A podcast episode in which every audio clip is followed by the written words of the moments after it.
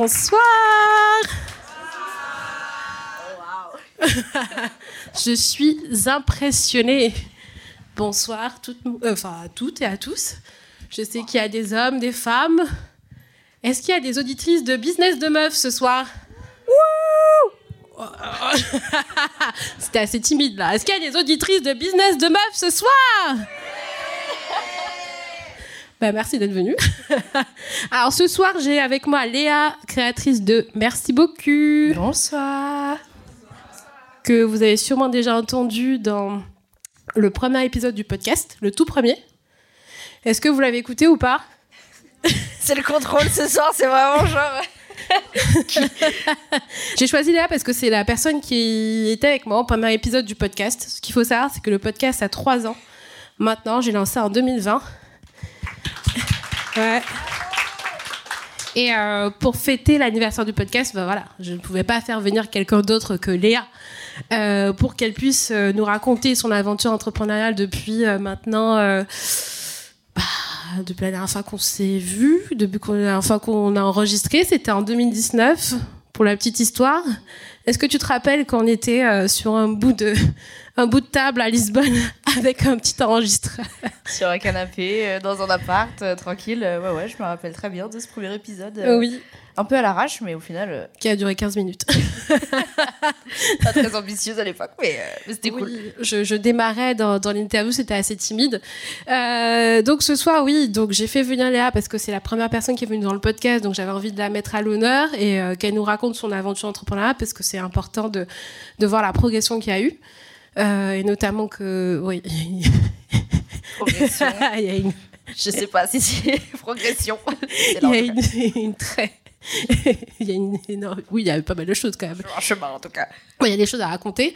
Et euh, pourquoi? Parce que voilà, ça fait trois ans, c'est une date importante pour moi, parce que le podcast, c'est vraiment quelque chose que j'ai décidé de lancer. Et euh, vraiment, j'ai envie de, de mettre à l'honneur tout ça et de pouvoir enfin rencontrer les personnes qui l'écoutent, ce podcast en vrai. Et euh, je suis vraiment ravie d'être avec vous ce soir. Donc euh, merci encore d'être là et je remercie Axonaut voilà qui permet d'avoir cet événement ce soir parce que c'est important d'être soutenu dans cette aventure entrepreneuriale. Voilà les remerciements. Merci. Donc pour resituer les choses, Léa, on va commencer par refaire une présentation. Hein. Est-ce que tu peux nous rappeler qui tu es, ce que tu fais? Oui, alors euh, donc euh, je suis Léa. Qu'est-ce que je fais? Euh, bah, Sachez que je n'ai toujours pas trouvé de mots pour définir ce que je fais. Je cherche encore. Si vous avez une idée à la fin, venez me voir. je suis intéressée. Je définis ça aujourd'hui comme créatrice de contenu et d'espace attention, c'est pas fini, dédié aux sexualités conscientes et positives. Est-ce que quelqu'un a compris ce que je faisais? Ah, ah, ok, trop bien. Super. Donc, en gros, je crée du contenu, que ce soit digital ou euh, en présentiel, ou des espaces, c'est-à-dire un peu des soirées comme ça euh, où les gens peuvent discuter, ou euh, des ateliers en, physique pour, du coup, discuter de manière bienveillante de cul, en fait, tout simplement. Que ce soit dans l'échange ou que ce soit dans la mise en pratique. Et à la base, donc, du coup, créatrice de contenu, parce que toute cette aventure a commencé sur Instagram, mais qu'elle s'est développée en dehors et au-delà des, reels et, euh, et des postes. Comment décrirais-tu ton rôle finalement en tant que créatrice de contenu? Quel impact tu penses que tu as Oui, c'est un peu trop. C'est trop là. mon rôle C'est-à-dire dans la société, euh, au sein de mon entreprise, euh, chez moi toute seule Bah oui, ton rôle finalement avec toute la. Enfin, pourquoi tu as décidé de créer une communauté? Pourquoi tu as décidé de hmm. parler de, de sexualité? Alors, je n'avais pas décidé de créer une communauté vraiment à la base. Hein. Je crois que c'est juste que j'ai commencé à parler de cul sur Internet et les gens ont dit Eh, mais en fait, nous aussi. Nous aussi, on a envie de parler de cul. Et, euh, et au final, euh, je me suis rendu compte avec ce taf que beaucoup de gens avaient besoin, avaient cette envie d'échange euh, en toute simplicité. Donc, en vrai, j'ai juste commencé à parler de mes expériences, mais juste surtout de mes questionnements et de, et de ce que je trouvais après. Donc ça, ça part de, de quelque chose de très personnel, de problématiques très perso, des réponses que je trouve et de me dire, bah en fait, il y a plein de trucs sur Internet, je sais pas pourquoi on m'a jamais dit ça, je sais pas pourquoi j'avais pas accès à ça, ok, vas-y, je vais mettre ça sur, sur Instagram. Hmm. Et au final, 10 000, 30 000, 50 000, 40, jusqu'à 200 000 personnes plus tard qui sont là, genre, nous aussi, ça nous intéresse en fait. Hmm. Et donc de là, en fait, c'est développé euh, après toute la partie entrepreneuriale, mais à la base, c'est vrai que c'était surtout genre... Euh, Ouais, vas-y, euh, viens, viens, on parle de cul. Bah, ouais, D'ailleurs, je me rappelle bien, hein, la première fois que je t'ai rencontré. Euh, Qu'est-ce va sortir comme, comme dossier non, c'est pas un dossier. Mais en fait, Léa, quand je l'ai rencontrée, elle me parlait de son compte comme si elle avait deux, trois personnes qui la suivaient. Voilà. Et en fait, un jour, on discute, nanana, et là, elle me dit Ah oui, j'ai 40 000 personnes qui me suivent, mais elle me dit ça dans le plus grand des calmes. et moi, j'étais époustouflée, en fait, elle se rendait pas compte de la puissance du message qu'elle qu'elle véhiculait. Et en fait, euh, je me dis que des fois, il y a des pépites, mais qui se rendent pas compte. Ouais, non, mais c'est surtout que malgré tout, la création de contenu, si on, par rapport à cette activité, tu restes toute seule chez toi devant ton téléphone. Donc 40 000 abonnés, ça veut pas dire grand chose, tu vois. Je parle pas à 40 000 personnes. Aujourd'hui, c'est plus Toi, 40 t'as 000, l'impression. mais euh, c'est 200 000. mais euh, je parle pas. Là, là euh, je parle, je parle à un grand nombre de personnes comparé au nombre de personnes à qui je parle euh, quand je suis devant. Enfin, t'as pas l'impression d'avoir 200 000 personnes quand tu parles. Non, mais heureusement d'ailleurs. Mais t'as pas une pression Moi, T'imagines Moi, je me rappelle, j'avais 100 abonnés sur, sur Insta. Moi, je flippais.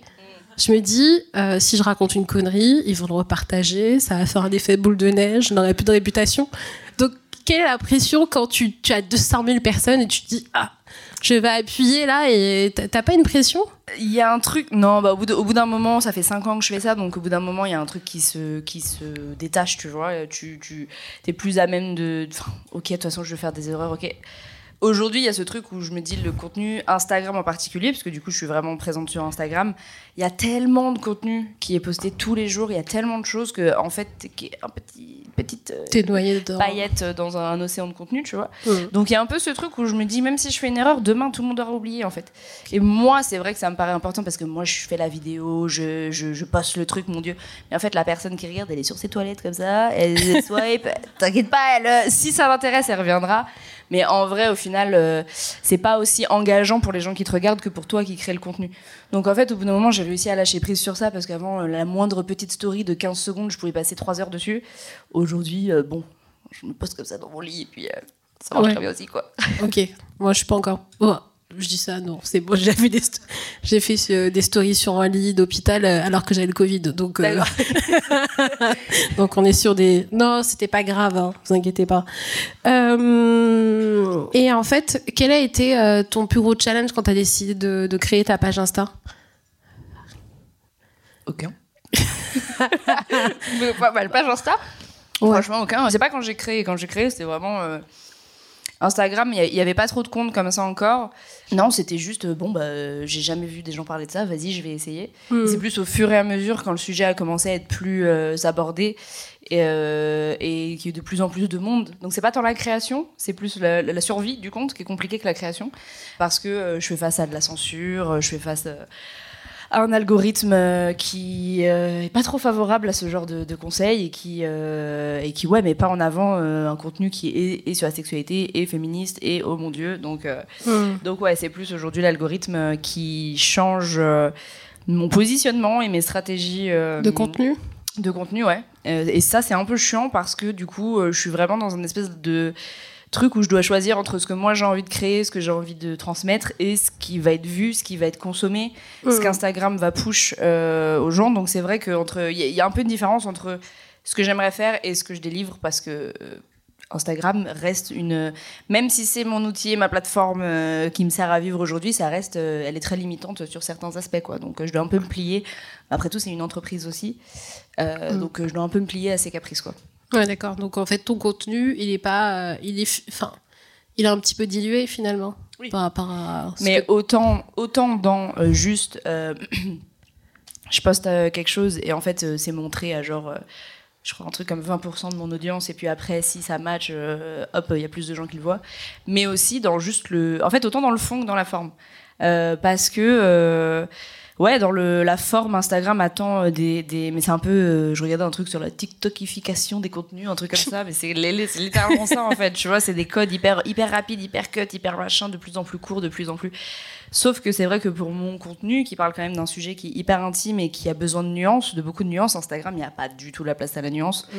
Et Instagram, tout le monde voudrait que euh, tous les posts parlent d'eux. Je, sais- je sais pas comment c'est possible, mais et donc du coup, euh, en ça, c'est vrai que euh, y a des, y a des challenges. Je me réveille des fois du matin et je vois que ma story a trois vues et demi parce que euh, alors que j'ai voilà mis tout mon amour dedans et le jour d'après je mets juste une photo de moi dans mon lit et là bon dans mon lit je suis en pyjama on est d'accord il y a rien de... mais et là j'ai genre mes, mes stats qui explosent donc c'est vrai qu'il y a un peu une une une ambivalence avec Instagram qui est un peu difficile à en fait Instagram voit tout, mais moi je ne vois rien, je suis dans le flou complet. Hmm. Donc euh, j'avance un peu toujours euh, en testant des trucs par-ci par-là, mais c'est vrai que euh, ça dictait à un moment en tout cas. tout ton contenu, tu te sentais plus libre de pouvoir, Et donc mon, ma manière de gérer mon entreprise. quoi. Oui. Donc en fait, comment tu comment as initié le projet? D'abord, tu as décidé de créer ton contenu, et après, c'est après que les produits sont arrivés ou ça s'est fait au fur et à mesure? Euh, oui, donc non, ça a vraiment commencé par du contenu euh, parce qu'en fait, euh, alors à la base de la base, je voulais faire des vidéos sur YouTube, mais alors quand je me suis rendu compte qu'il fallait faire six métiers en même temps, j'ai très vite abandonné. J'ai essayé de faire une vidéo, ça m'a pris six mois. J'ai dit ouais, c'est sympa, mais en fait, on laisse tomber. Et du coup, du coup, ouais, j'ai commencé en, postant des trucs sur Instagram, mais je me prédestinais pas du tout. Je savais pas trop où est-ce que ça allait, tu vois. J'avais pas de, j'ai pas du tout commencé en me disant vas-y, j'ai un produit, c'est ça que je veux vendre et je vais créer toute une stratégie autour. Mmh. et donc, je pense que c'est plus au bout de presque deux ans en fait de, contenu euh, sur Insta que j'ai commencé à développer euh, plus une, réponse en fait à j'ai un peu eu ce truc où j'ai eu accès à toutes les problématiques et toutes les questions des gens et toutes euh, les peurs et toutes les attentes. Et de là, en fait, j'ai créé quelque chose. J'ai plus attendu de faire dans ce sens-là. Et donc, j'ai créé le, premier truc, le premier produit que j'ai vendu, c'est des workshops en ligne. Donc, c'est-à-dire, c'est comme des petites formations, comme les formations marketing, mais Q du coup. Euh, donc du coup, c'est des vidéos avec plein de conseils euh, euh, théoriques et pratiques sur une, problématique en particulier parce que je me rendais compte qu'en fait, on avait beaucoup la même question, on avait beaucoup les mêmes problématiques et je me suis dit, ok, bah, je vais prendre tout ce que j'ai appris, tout ce que j'ai entendu, tous les témoignages et de là, je vais pouvoir créer quelque chose de super complet qui répondra à tout ça. Et, et du coup, ça s'est développé vraiment au fur et à mesure. Tu as commencé par les workshops, ensuite le jeu? Non, le jeu Tu veux l'ordre chronologique pour de vrai de, mes projets? Non, je l'avais noté. Des workshops? J'avais noté. Je, T'as noté, tu sais mieux que moi. Est-ce qu'elle était là hein, pour la création du jeu, Astrid? Alors, euh, oui, non, mais non, t'as raison. Hein, je pense que le jeu, ça a été le. Ah non, mais en fait, c'est que je compte pas ça comme un, projet, un produit, mais il y a eu l'influence, en fait, tout simplement. Ah oui, euh, d'accord. et c'est ça aussi qui a été. Euh, qui est parfois un peu compliqué à faire comprendre aux gens aujourd'hui, c'est que l'influence, c'est une partie de mon métier. Hmm. C'est une, une presta à part entière de mon taf, mais c'est pas l'entièreté de mon travail. Euh, mais donc du coup, ouais, ça, ça a pris beaucoup de place en fait euh, après les workshops parce que finalement, les annonceurs venaient direct à moi. Euh, au niveau des tarifs, c'est franchement, je crois, le métier le plus intéressant du monde. Si vous voulez taux horaire, c'est un truc de ouf. Si tu comptes pas euh, non c'est vrai je, dis ça mais ça dessert complètement le taf parce que c'est pas vrai en fait. Si tu comptes tout, euh, tout le temps que tu passes à créer du contenu euh, tout le temps tout le temps. Donc du coup j'ai développé pas mal l'influence sauf que voilà jusqu'à récemment c'était ça c'était de ça que je vivais ou que je faisais vivre mon entreprise. Et depuis là 2023 là début 2023 on est en train d'opérer un on fait un virage à 90 degrés, on essaye de se détacher de l'influence. Je dis on d'ailleurs, puisque du coup, juste, je suis plus toute seule. Il y a, il y a mm. aussi, euh, il y a aussi ça, parce que bah, je me suis rendu compte qu'en fait, euh, ouais, être influenceuse, c'est un peu être toute seule tout le temps, euh, et c'était pas très drôle. Euh, surtout vu le sujet dont je parle, tu vois, j'avais ce besoin de, de construire quelque chose avec d'autres humains, d'autres personnes qui ont d'autres problématiques, d'autres euh, perspectives en tout cas de ce sujet-là pour pouvoir faire un truc plus, plus interactif, plus humain, tu vois. Et donc du coup, ouais, mon activité, elle, est, euh, elle évolue un peu au fil de, de, ce qui se passe et de, de mes envies. Et de... Ça part toujours d'un besoin finalement, d'un besoin que fait remonter ton audience et finalement tu crées quelque chose qui d'un besoin ou d'une envie euh, spontanée de ma part, je ne sais quand, pas. Quand je repense au jeu, je me dis, est-ce que c'était une envie ou c'était... Non, c'est vrai, t'as raison. Non, non, ça, ça, vient souvent des deux. Euh, le jeu, donc en fait, du coup, j'ai créé un jeu de cartes, euh, c'est un jeu de cartes, un jeu dans juste le format, mais c'est des cartes avec des questions. Euh, pour juste pouvoir aborder des conversations et, des, et des, des, des, discussions sur la sexualité. Mais oui, clairement, ça, ça venait d'un besoin, puisque finalement, en fait, après peut-être deux ou trois ans à créer du contenu, j'avais beaucoup de gens qui venaient me dire c'est super, trop bien tous les conseils. Maintenant, pour j'arrive pas à en parler à mon ou ma, mon, ma partenaire. Euh, c'est trop bien, mais euh, dès qu'il faut communiquer, je bloque. C'est trop bien, mais mon partenaire, ça ne l'intéresse pas. Ok, bon, ouais, ok, en effet, il y a une autre problématique, c'est la mise en application et c'est juste la concré... enfin, juste, même pas trop la concrétisation, mais juste, ouais, parler de, de tous ces sujets, les faire sortir du purement digital et, les aborder. Et du coup, à ce moment-là, je me suis dit, en effet, le jeu de cartes, euh, c'est euh, c'est une bonne idée pour euh, rendre le truc beaucoup plus ludique et beaucoup plus léger. Ouais, pour lancer le dialogue. Ou pour lancer le dialogue, exactement. Et donc, du coup, en fait, ouais, ces questions, finalement, c'est un, un, un, résumé de toutes les questions que je reçois le plus souvent. Soit des questions, soit de en fait, j'ai un peu réfléchi le truc en voyant les problématiques des gens, euh, en tout cas euh, euh, concernant la communication, de me dire comment je fais pour que la personne arrive à ce, comment est-ce que je fais pour que la personne arrive à cette conversation avec cette personne en posant la question de telle de cette manière, tu vois. Donc ça a été ouais reprendre un peu tout ça et, et le transformer en quelque chose de d'interactif et surtout je crois que qui m'importe le plus moi dans tout ce que je fais c'est que les gens puissent s'approprier en fait ce que je fais et que ce soit pas euh, j'ai pas du tout envie de me positionner comme étant la solution à un problème. Euh, c'est ah c'est merci beaucoup, euh, ah c'est ça, elle a dit, c'est comme ça qu'il faut le faire.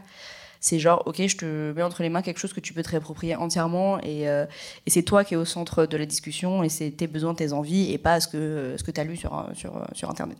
D'accord. Donc tu es pour avoir se l'approprier, donner ses propres définitions, ses propres envies et de pouvoir l'utiliser dans son quotidien finalement. Ouais. Ouais, complètement. Aussi bien l'oracle aussi. On en parle de ce. ah, d'accord. d'oracle aussi. Mais ça, tu vois, typiquement, l'oracle, euh, ça n'a pas été une prise de décision entrepreneuriale comme on peut l'entendre. Ça a été vraiment euh, plus la partie influence dans le sens où, à un moment donné, quand tu commences à avoir de l'audience euh, sur, sur Internet, il y a des maisons d'édition qui vont venir te contacter. Parce qu'elles vont se dire tiens oh, cette personne elle a du monde ça va être intéressant tu vois. Ça ça a été vraiment un projet même si j'ai adoré dans le contenu le faire euh, qui finalement, euh, pour moi, ça rentre juste dans le rouage de euh, t'es une influenceuse, ça buzz, vas-y, il faut faire un produit. Donc ça, c'est une autre démarche. donc ça, je parle, c'est un, oracle en fait, c'est donc toujours dans le, format des cartes c'est un peu la matérialisation du coup des workshops qui sont ces vidéos. Donc tous les conseils qui sont résumés sur des cartes. Donc le, format oracle en fait, c'est que tu as une quarantaine de cartes que tu poses, tu tires une carte et tu, peux avoir des exercices et des questionnements sur la sexualité hyper cool euh, à créer euh, et toujours dans ouais, cette réappropriation. Mais après, euh, si je dois trouver un, vrai sens et une vraie valeur, c'est vrai que pour le coup, je me suis un peu senti genre, ouais, je me suis un peu fait. Déposséder en prendre, ouais, un peu fait prendre dans le rouage du capitalisme, de, ok, il y a, y a, une grosse maison d'édition qui vient, attention, mon Dieu, waouh. Donc. Mm. ça a été moins ça ça a été plus ok j'ai une opportunité du coup je le fais plutôt mm. que ouais vas-y j'ai grave envie de le faire et il y a un vrai il y a un réel besoin tu vois bah, après, c'est une manière aussi de tester, euh, de, voir aussi hein, ce que tu es ce qui te plaît, ce qui te plaît moins. Donc, euh, si tu l'as pas testé, tu veux pas savoir au final. C'est vrai. Et c'est vrai que euh, ça résume un peu toute l'entièreté de ma carrière qui finalement n'était pas du tout tracée. C'est juste, bon, bah, ok, je teste. Et puis, si ça marche, ça marche. Et si ça marche pas, je passerai à autre chose. Mmh. Et en fait, je fais ça un peu tout le temps, quoi. Même aujourd'hui, euh, je teste des trucs et puis après, je suis là, bon, bon c'est des tests un peu chers hein, au bout d'un moment, euh, quand je produis moi-même mes tests. Mais, euh, mais Discutons, c'était complètement ça, c'était complètement un test et aujourd'hui, c'est quelque chose qui devient complètement central. Discutons, c'est le jeu de cartes, du coup, de conversation. C'est devenu complètement central dans mon activité et j'ai envie de pivoter, de faire ça vraiment quelque chose de. de un, mmh. vrai projet. Parce que du coup, c'est un projet que tu as initié, qui a amené le jeu, mais qui a amené aussi des soirées discutons, qui a amené un podcast aussi discutons, qui a amené tout un, élément. C'est vraiment, en fait, de, ce que tu me dis, on voit bien que euh, il y a un moment où si, enfin, il faut que le projet dans lequel tu te lances, bah, ait du sens typiquement, et vraiment que ça amène quelque chose de plus et que les gens puissent l'approprier, typiquement les soirées et puis le, podcast. Oui, oui, oui, complètement. C'est vrai que, euh, mais ça, comme tu vois, regarde, pareil, c'est euh, ça a été ok, il y a, un, y a un, jeu qui sort, il y a une soirée de lancement, qu'est-ce qu'on va faire? On va faire un podcast, on va faire euh, du, du, du, dating. Et au final, on l'a fait, au final, ça marche et les gens kiffent et on se dit ok, bah vas-y, ça devient un vrai truc. Au final, je, ce qui m'importe, c'est vraiment le, le retour des gens qui utilisent le jeu plus que, euh, plus que le, produit en lui-même, puisque bah, finalement, euh, au niveau des idées et des, ça, euh, il y en a toujours des idées, trop même. Mais euh, celle qui accroche et qui reste, c'est vraiment, ok, celle-ci, les gens, en effet, ils trouvent un réel, un réel but, un réel, et, complètement décorrélé de juste acheter parce qu'il faut acheter, mais genre vraiment ça fait du bien quoi, tu vois. Quand tu reçois des messages de gens qui te disent waouh, ça m'a vraiment aidé à ça, tu te dis ok, je crois que je suis dans la bonne direction et c'est vraiment vers ça que je veux me diriger, tu vois. ça apporte de la vraie valeur en fait T'es pas du tout dans un truc où tu dis, bon, ok, euh, bah, je vais, je vais faire tel produit parce que ça m'a ramené de l'argent finalement. Enfin... Si ça peut, je dis pas non. Aujourd'hui, j'en suis pas encore euh, là. Malheureusement, c'est vrai que je prends pas des décisions trop en ce sens, et ma trésorerie le voit. Hein. Euh, que, j'ai tendance à plus à me dire euh, ouais, ça me plaît, c'est cool, et j'y vais, au lieu de faire des, business plans et des trucs comme ça, des business models. Mais oui, non, clairement, ce qui m'importe avant tout, c'est l'impact que ça pourra avoir plutôt que que les thunes que, je peux me faire. Oui. Et maintenant, aujourd'hui, maintenant que tu es plus seule, parce que tu as démarré, tu étais toute seule, à quel moment tu t'es dit maintenant il me faut une équipe? J'ai démarré, j'étais pas vraiment toute seule, mais bref, c'est une autre, histoire. Euh, mais je me suis retrouvée seule, ouais, pendant un moment euh, à gérer tout ça. Je me suis dit ça franchement assez rapidement dès que j'ai commencé en fait à avoir des, des échanges euh, commerciaux avec des partenaires, où je voyais qu'en fait la partie commerciale, waouh, j'étais là, je ne sais pas faire ça, je n'ai pas envie de faire ça, et que vraiment ce qui m'intéressait c'était la transmission d'infos et que c'était la création de contenu. À partir du moment où j'ai vu qu'en fait ça y est, ça dépassait et mes compétences tu vois, comment j'ai commencé à bidouiller un site internet, c'est super, mais en fait, quand ton site, au bout d'un moment, euh, il est pas sécurisé, euh, il y a des trucs partout, tu vois, tu, tu as des liens, tu tombes sur d'autres pages. Enfin, bref, je me suis dit, bon, c'est sympa, j'ai fait le maximum de ce que je pouvais. Mais maintenant, si j'ai envie d'avoir un peu de secret quand même, va falloir que je fasse des vrais trucs, tu vois. Donc, à partir de ce moment-là, ouais, ça faisait, ça faisait déjà deux, deux ans, je pense, deux ans et demi que, que c'était lancé. Et ouais, progressivement, je me suis dit, même juste en fait, il y avait le partage de la charge mentale, puisque finalement, en fait, à se retrouver. En fait, quand tu fais, es juste créatrice de contenu entre guillemets, c'est vrai qu'il y a ce truc. Euh, ok, bah tu fais une vidéo, tu postes ta vidéo, hop, tu prends ton chèque, tu prends ton virement, voilà, c'est fait. Mais là, comme j'avais le développement en plus de, de, produits, de projets, de services, euh, bah en fait tout ça, encore une fois, c'est toute la partie entrepreneuriale. Mais en fait, euh, moi, je sais pas du tout faire ça. Je pense que je suis pas euh, une artiste. voilà, je suis pas entrepreneur dans l'âme. Je suis créatrice et c'est vrai que à partir de où, ouais, où on a commencé à me parler, c'est toi hein, qui m'a commencé à me parler de la CCI, de, de, de l'URSSAF. Et j'étais de quoi parler, de compta et des trucs. Et j'étais là, wesh, c'est toi, tu. des, des mots je connaissais pas. Euh, donc là, je me suis dit, ouais, non, peut-être ça peut être bien. Et ouais, donc c'était vraiment ce truc de juste honnêtement, et en termes d'énergie, et en termes de temps, et en termes de juste plaisir, en fait. Euh, ouais, j'ai besoin de travailler avec des gens, ça m'intéresse pas en fait d'être toute seule et de. de t'as, senti une solitude au bout d'un moment et ouais, puis l'envie d'avoir d'autres idées. Et Ouais, exactement. J'ai l'impression que je crée mieux quand euh, ça fait un espèce d'effet ping-pong avec, euh, avec quelqu'un. Et c'est vrai que ouais, je me suis un peu retrouvée confrontée parfois à la solitude que ça peut être d'être entrepreneur toute seule chez Watt, en train de tout faire toute seule, euh, des fois rester enfermée trois jours parce que je suis sur mon site ou mon montage de ma vidéo et que j'ai oublié qu'il fallait euh, sortir de chez soi et se doucher, tu vois. Euh, ouais, là, je me suis dit, j'ai fait staff pour kiffer à la base. C'est quand même un métier qui humainement trop bien. C'est dommage qu'en fait derrière backstage, je suis en train de, de, de, comme ça chez moi, tu vois. oui, et, comme ça le bruit.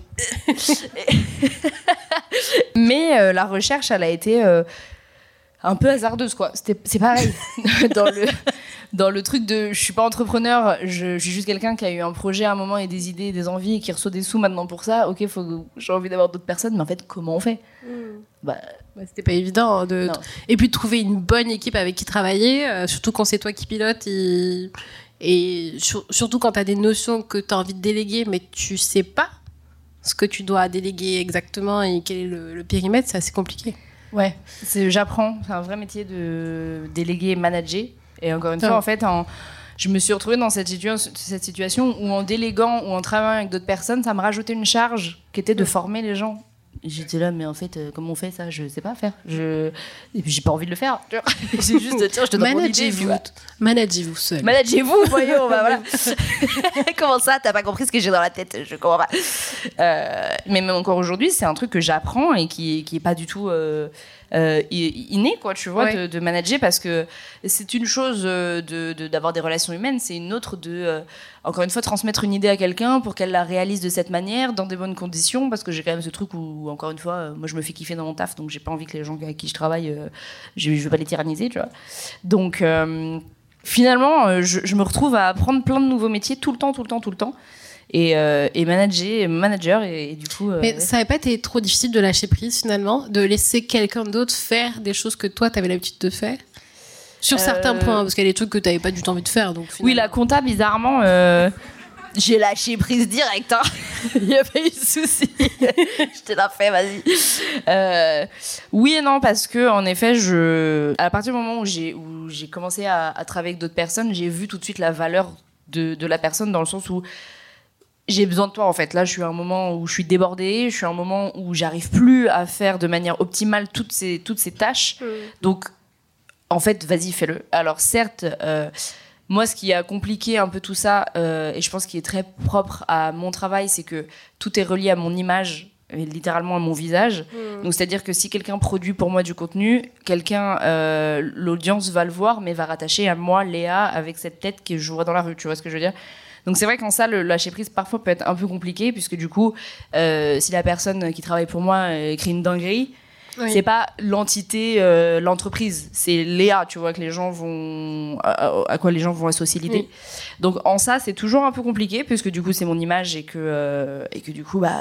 Euh, Parce que ton image est, est associée à ta boîte finalement. Oui, complètement. C'est c'est Léa, c'est merci beaucoup, c'est les deux. C'est ça, merci beaucoup, c'est Léa. Et, euh, et, du coup, ça, alors c'est un super avantage pour plein de choses, mais, euh, mais pour d'autres choses, euh, c'est vrai que ça limite beaucoup.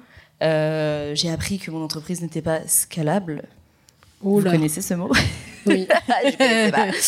Euh, et donc, du coup, elle était pas scalable parce que euh, c'était ma tête partout et que du coup, ça rendait les process. Euh, on peut pas déléguer tout puisque si à partir du moment où il faut ma tête pour créer un produit, ou, bah, on peut pas. C'est compliqué, tu vois. Hmm. Donc, donc voilà, donc j'apprends encore. donc aujourd'hui, c'est un des, défis. Comment est-ce qu'on rend Merci beaucoup On détache Merci beaucoup de l'image entièrement tout en gardant quand même, je pense, un visage parce que c'est ça qui est important euh, et, qui fonctionne. En tout cas, euh, là-dedans, c'est le côté où on peut s'identifier à quelqu'un. La personnification de. Ouais, et puis le côté bonne copine avec qui on peut parler. Je pense que si euh, si je parlais de sexualité, mais derrière mon écran, qu'il n'y avait pas de pas d'image, pas de quoi, ce serait un peu bah, c'était la meuf, elle est là, elle prône, mais soyez libérés, c'est super. Par contre, bon, on verra jamais, tu vois. J'assume pas ce que je dis, donc. Mais euh, donc voilà, ouais, c'est des enjeux. Après, je pense qu'ils sont propres à mon activité en particulier. Mais si je revenais 5 ans en arrière, c'est un truc auquel je réfléchirais avant, tu vois. Ça. Est-ce que j'ai envie de, de, rattacher mon image complètement à mon activité? Ah, t'aurais créé vraiment une entité propre? Je sais pas, je sais pas, mais j'y aurais réfléchi autrement, je pense. Oui. Après, peut-être pour un autre business? On verra. On verra. Mais non, mais. On dirait, tu sais, peut-être un autre enfant ou les. Eh. oh, c'était déjà. sais... je suis parmise là de postpartum. Quand on commence, euh, voilà, hein, c'est comme le tatouage. là, tu commences, tu fais 1, 2, 3, et puis voilà. Non, ça va. je m'arrête, moi, c'est bon.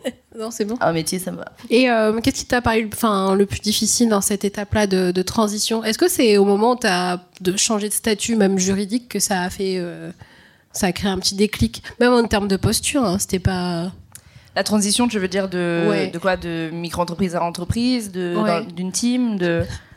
Enfin, je me rappelle la fois, tu m'as monté ta carte. Regarde, j'ai une carte avec merci beaucoup. J'ai une carte bleue avec merci beaucoup dessus. Je suis un peu super fière. voilà. Voilà. Voilà. ça s'en tient, euh, mes réussites. Euh, Ouais, la transition, c'est vrai que non, ça m'a fait. Euh, bon, déjà, euh, ouvrir la micro-entreprise à l'époque, j'étais là, genre, bon, qu'est-ce qui se passe? Oh, Déjà, tu cherches code APE, mon travail n'existe pas. Je crois qu'il y a sorcière, je crois qu'il y a médium. Il y a des vrais trucs comme ça, influenceuse, il y a app. Donc j'étais là, bah, je sais pas ce que je vais mettre déjà. Bon, déjà, ça c'est une chose. Et, euh, et, ouais, après, quand il y a eu la question de, ok, il faut officiellement changer statut et ouvrir une entreprise, euh, ça a été quand même euh, quelque chose d'assez flippant. Euh. Alors, la question que, que, je me pose, hein, qu'est-ce que tu as écrit dans tes statuts? Eh ben, on a dû les réécrire plusieurs fois, hein, figure-toi. Ouais. qu'est-ce que j'ai écrit? Je crois que j'ai écrit. Je sais même plus. C'est un truc serve bien-être intime. Service à la personne? Non. ça pourrait, ça pourrait. Non, il y a un truc en, conseil et euh, conseil et quelque chose en bien-être intime. Euh, mais c'est vrai que mes statuts, ils sont plus dirigés du coup vers euh, l'influence, donc communication. C'est plus mm. ça, tu vois. Genre régie publicitaire, machin. mais quoique non, hein, parce que vu qu'il y avait les ateliers et tout, mais c'est un truc avec bien-être intime. Au début, on avait mis sexualité dedans. Quand je me suis fait recaler par 12 banques, j'ai dit peut-être on va changer. Parce que... Et bien-être intime, là, ils étaient là, oui, bah oui, ça passe. C'est la même chose, les gars, mais très bien. Donc, euh, professionnaliser quelque chose qui, euh, encore une fois, aujourd'hui n'a pas de nom, toujours pas. Euh... C'est un double défi parce que déjà, tu es dans l'influence et tu es dans le domaine de la sexualité et c'était pas prêt en fait. Donc déjà, déjà euh, c'est un truc, tu vas avoir des, des comptables, tu vas avoir des, des banquiers, déjà ils te disent, mais c'est quoi ton activité en fait? Je suis là, je sais pas. T'as 15 minutes pour qu'on en parle, tu vois, genre je sais pas en fait. Et que vu que l'offre évolue toujours, tu vois, typiquement, euh, c'est marrant, aujourd'hui ou hier, je me, disais, mais en fait, il faut que je change mes statuts, puisque là, je suis en train de me diriger vers quelque chose qui est encore différent. Et du coup, euh, je sais pas à quel point là, ce que je, suis en train de faire, euh, ça sort de, mes statuts ou pas. Mais euh, ça a été un peu genre comme faire un crédit, acheter une maison, genre je, l'ai pris un peu comme un engagement de ouf, genre ah ouais, ok, ça y est, ça c'est un vrai truc. Maintenant j'ai des responsabilités. Mon Dieu. Et il faut que je m'y tienne, tu vois. Maintenant, il faut que je rende un, un résultat comptable, il faut que je, il faut que je fasse du Démarre. chiffre, euh, il faut que je déclare euh, ma TVA, bon, euh, tu vois. Enfin bref, plein de trucs. euh. Et l'État, il est là, tu vois. Donc, non, ça a été. Ouais, parce que professionnellement, encore une fois, euh, j'étais plus dans le freestyle et le vas-y, on, on voit ce qui se passe. Et, Et est-ce que tu vois que toi-même, t'as changé dans l'histoire? Dans ta manière d'aborder le travail Ouais, je pense que oui. Ouais. Ouais, en effet, je pense qu'il y a un truc qui a changé. Euh, je pense que. euh, bah, c'est vrai que je fonctionne un peu plus comme une entreprise aujourd'hui et quand on m'aborde, j'arrive un peu plus à, à valoriser mon taf. Elle, est fière, elle va être fière de moi. Non, S'il y a bien une personne qui m'a dit à chaque fois, mais non, mais tu devrais prendre plus cher, mais non, mais tu devrais faire comme ça, voilà. C'est Astrid. Mais euh, ouais, non, aujourd'hui, j'arrive en fait surtout à déterminer chaque étape euh, de, de, de la création de quelque chose, que ce soit une vidéo, ouais, un jeu, process en fait. voilà, chaque étape du process, chaque rôle de chaque personne dedans, et du coup, j'arrive à dire, en fait, ça, euh, bah, ça vaut tant. Ça, c'est un service, ça, ça vaut tant. J'arrive aussi à dire, euh, en effet, euh, quelles sont mes, mes, mes compétences et comment je les valorise. Et c'est vrai que je pense qu'il y a même encore un an, c'était pas complètement le cas. Mm. Mais aujourd'hui, ouais, j'arrive à dire c'est quoi ma valeur ajoutée. Tu vois, j'apprends des mots de Startup Nation. j'arrive à dire c'est quoi ma valeur ajoutée et euh, ouais et à dire euh, ok bah une, euh, une une entreprise ça fonctionne comme ça il y a des taxes il y a des trucs euh, et, et une Ouais, offre justifier en fait. ouais, justifier exactement. Et une offre, ça fonctionne comme ça, et, et c'est ces personnes-là euh, que, que je veux toucher en leur vendant ça, et, et du coup, ça commence à se structurer. Tu vois, c'était vraiment un des, des objectifs de 2023, c'était structurer tout ça, parce qu'au final, ouais, c'était au début, c'est parti d'un très grand flou, et, et là, j'essaye de moi qui avais un peu euh, cet esprit bohème, tu sais, mais non, mais moi je suis pas, je suis pas une, je suis pas une chef d'entreprise, je suis pas une entrepreneuse, je suis juste, euh, tu vois, je, je vis d'amour et d'eau fraîche. Je commence à hum, tout juste à avoir l'importance, ouais, de de- d'avoir des process, de euh, d'avoir des, des trucs très carrés euh, au niveau des comptes rendus, euh, Mhm. de, de faire des business models et des trucs comme ça qui me saoulent, mais je vois à quel point c'est C'est efficace. c'est efficace et important, exactement. Et euh, donc voilà, en fait, je prends un peu le truc à l'envers, j'ai l'impression. Euh, Bah. C'est-à-dire que j'ai construit euh, ma communication. Et aujourd'hui, j'apprends à juste gérer une entreprise et, euh, et Mais ça t'a un peu permis de tester ton marché, de voir quel était le besoin et finalement euh, de structurer au fur et à mesure. Parce que quand on regarde bien, il y a plein de boîtes qui, qui se sont lancées et qui commencent à bien démarrer, à avoir du chiffre d'affaires au bout de 5 ans, 6 ans, 7 ans. Oui. Ah, c'est long, hein. C'est long. Eh, je paye mon loyer comment? Je sais pas. Tu Cinq ans Je sais pas comment ils font, franchement. Bah après, enfin, il y a plein de personnes qui prennent euh, des jobs à côté ou euh, qui développent euh, leur business en dehors du, du temps de travail. Mais c'est vrai que, en fait, on nous apprend pas que c'est un processus hyper long, en fait, de créer une boîte et de la structurer et de la rendre rentable. Après, il y a des, des entreprises, oui, qui qui se lancent et qui font un boom tout de suite. Mais en fait, c'est pas le cas de tout le monde. Ça dépend du secteur d'activité dans lequel tu es. Et c'est vraiment ça aussi où on doit se décul- déculpabiliser finalement dans le sens où on se dit, bah, ok, ça prend du temps, c'est normal en fait. Mais on ne dit pas que ça prend du Oui, temps. bon, ouais. Tu vois, aujourd'hui, moi, ça va faire 5 ans que le projet existe. Ça fait un an, ça a fait un an en mars que l'entreprise existe. euh, avant la micro, tu vois. Ouais, voilà, il y avait la, il y avait la micro euh, il y a trois ans et après, là, ça fait un an a l'entreprise. Euh, Ça fait deux ans que l'entreprise euh, génère du chiffre d'affaires et est positif en, en- Enfin, les résultats, ils sont positifs. 5 ans, je commence un peu à perso euh, perdre patience. Tu vois, quand on dit ouais, c'est entre 3 et 5 ans pour une entreprise, c'est long en fait, c'est hyper long et je trouve de garder cette, cette détermination euh, Mais euh, envers et contre tout ça, tu vois, je pense que c'est vraiment. c'est- Mais bon, moi je pense que aussi je suis pas partie dans une. Je te dis, là, on m'a parlé de rentabilité euh, il y a trois semaines, j'étais là, ah ouais, Ah oui, ah, c'est intéressant. Ah, il faut voir de l'argent dans sa trésor pour lancer des projets. Ok. Donc après, c'est moi, ma, ma, démarche qui est peut-être un peu à l'envers aussi et qui fait que j'ai pas du tout calculé ça avant de me lancer. Mais, euh, mais ouais, là, au bout de 5 ans, euh, aujourd'hui, euh, je, je, commence à peine à, me, à trouver des solutions pour me rémunérer. Et je trouve que c'est parfois c'est un peu ingrat, tu vois. J'ai mm. l'impression de, de, donner beaucoup et de, et de galérer là-dessus. Donc je pense que ça aussi, ouais, s'il y avait un truc là-dessus, si j'avais pu être un peu plus encadré à ce niveau-là, euh, et que et moi un peu euh, non je fais j'en fais qu'à mais est-ce que ça aurait été pareil? Enfin, finalement il fallait que tu passes par là pour euh...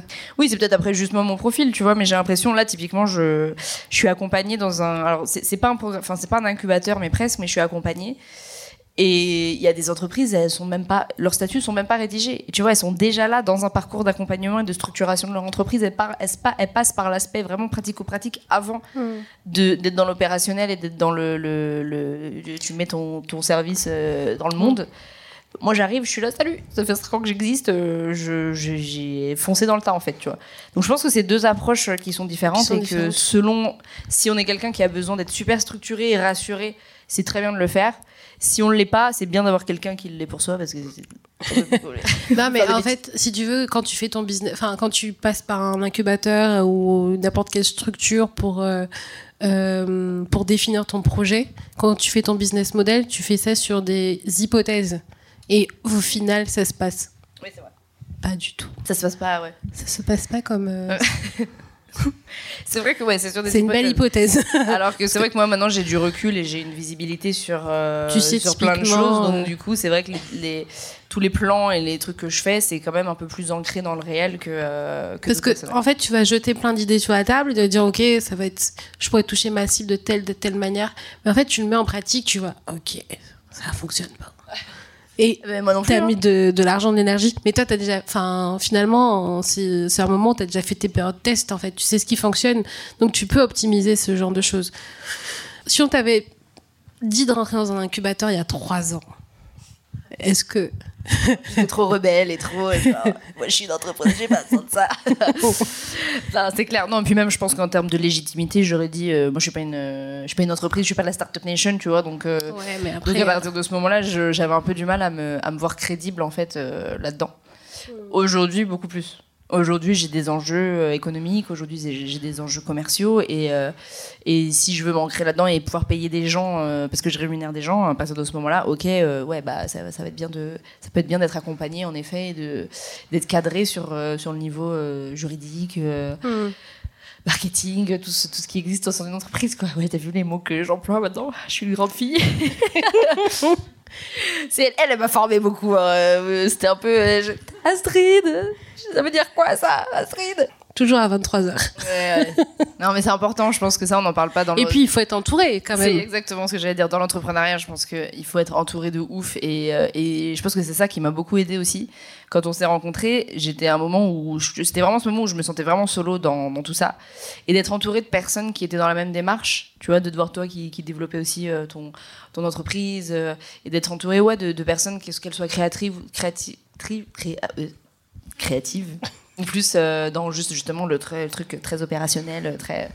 Euh, bah ça m'a fait du bien. Ça m'a fait du bien de voir que les idées pouvaient fuser, on pouvait comprendre mes problématiques, euh, mes, mes, mes angoisses, tout ça.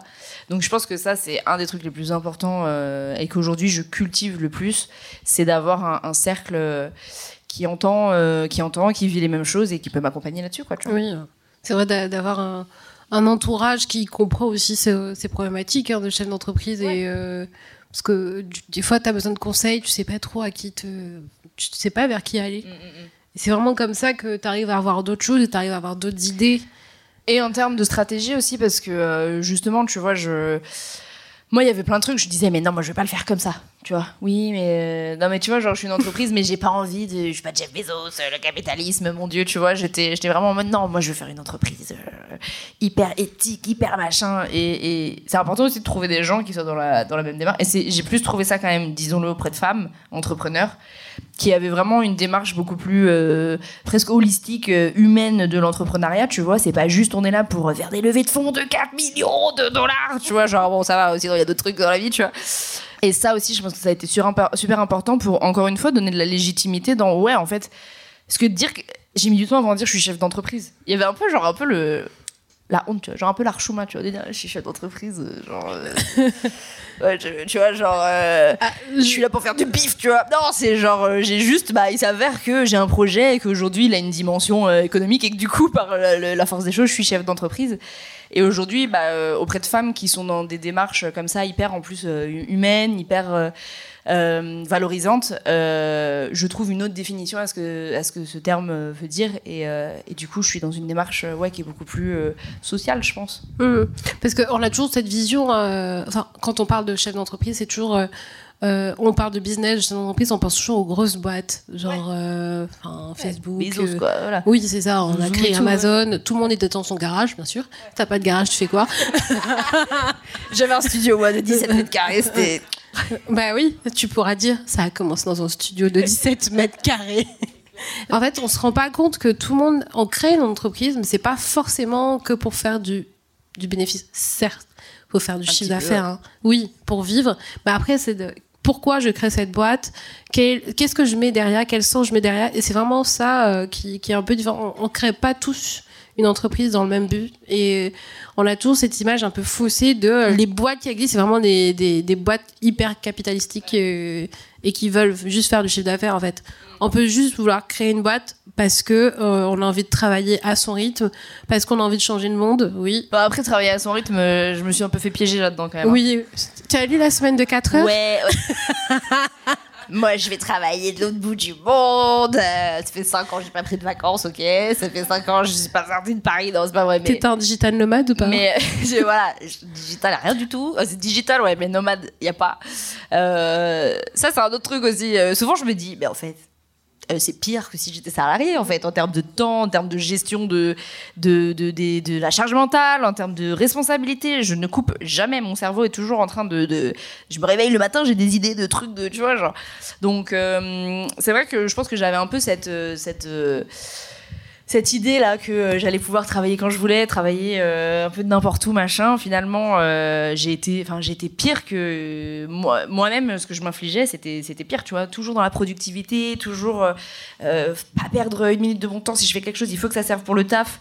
Et aujourd'hui, doucement, j'arrive à, à à me défaire de ça, mais à partir du moment, de toute façon, où il y a la notion de rentabilité, où tu payes des gens, c'est dur de complètement se détacher de ça, tu vois. Donc euh, aujourd'hui, un des objectifs que j'ai, c'est vraiment d'apprendre à, à, ouais, à détacher à me, et à me lâcher la grappe et à me dire, eh, euh, Oui, ça va aller quoi. ouais, ça va aller, ça y est, l'entreprise elle a 5 ans, je pense que comme un enfant, il peut commencer euh, au- À marcher. Commence à marcher avant 5 ans, je pense. Oui, je crois. hein. voilà, doucement, me confiez pas vos enfants parce que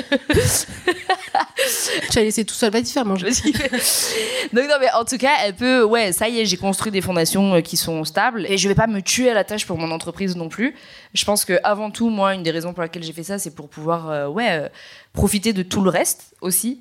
Et donc du coup, euh, aujourd'hui avant tout, ouais, pour moi le truc la raison pour laquelle je suis chef d'entre- d'entreprise, c'est pour pouvoir ouais en effet comme tu dis travailler à mon rythme, avoir autant de temps avec mes amis, avec moi-même en voyage et, et je commence doucement à pouvoir euh, mettre ça en place. Mais c'est toujours compliqué. Il y a toujours ce truc de mon On- Dieu, si j'arrête, si je coupe On avait pendant- trouvé un bon compromis, hein, les vacances travail. Oui, vacances travail. Ouais, ça c'est ça c'est pas mal. Ça marche vachement bien. Ouais, c'est une semaine où on part ailleurs. On travaille le matin et l'après-midi on chill. Oui. Mais ouais, bah, ma productivité, elle est beaucoup plus. Oui, quand- elle marche beaucoup Quand mieux. tu sais que tu finis à 15h et que tu vas prendre l'apéro. bizarrement. mais ouais, mais non, mais je crois que le déjà il y avait- il y avait ce truc encore une fois d'être entouré, d'être entouré de personnes qui sont dans la même démarche, dans cette énergie-là, ça aide. Et de, de ce truc de ouais, en fait, je sais que j'ai ce créneau-là qui est dédié à ça, et comme après j'aurai plus, bah je le valorise vraiment et je et je reste vraiment focus. et puis être dans un autre cadre aussi. et ça être dans un autre cadre, ça aide. Et c'est vrai que du coup, euh, peut-être que je travaille que 4 heures, mais par contre, c'est les 4 heures les plus productives euh, de ma life. Et, euh, Mm. et je j'en souffre pas, tu vois. C'est pas genre une tâche hyper rude où je dois me concentrer de ouf. Et... Donc, euh, donc ouais, non, euh, ça j'aime bien. Bon, et puis comme ça, c'est une manière aussi de faire passer les vacances. Par l'entreprise, en frais d'entreprise.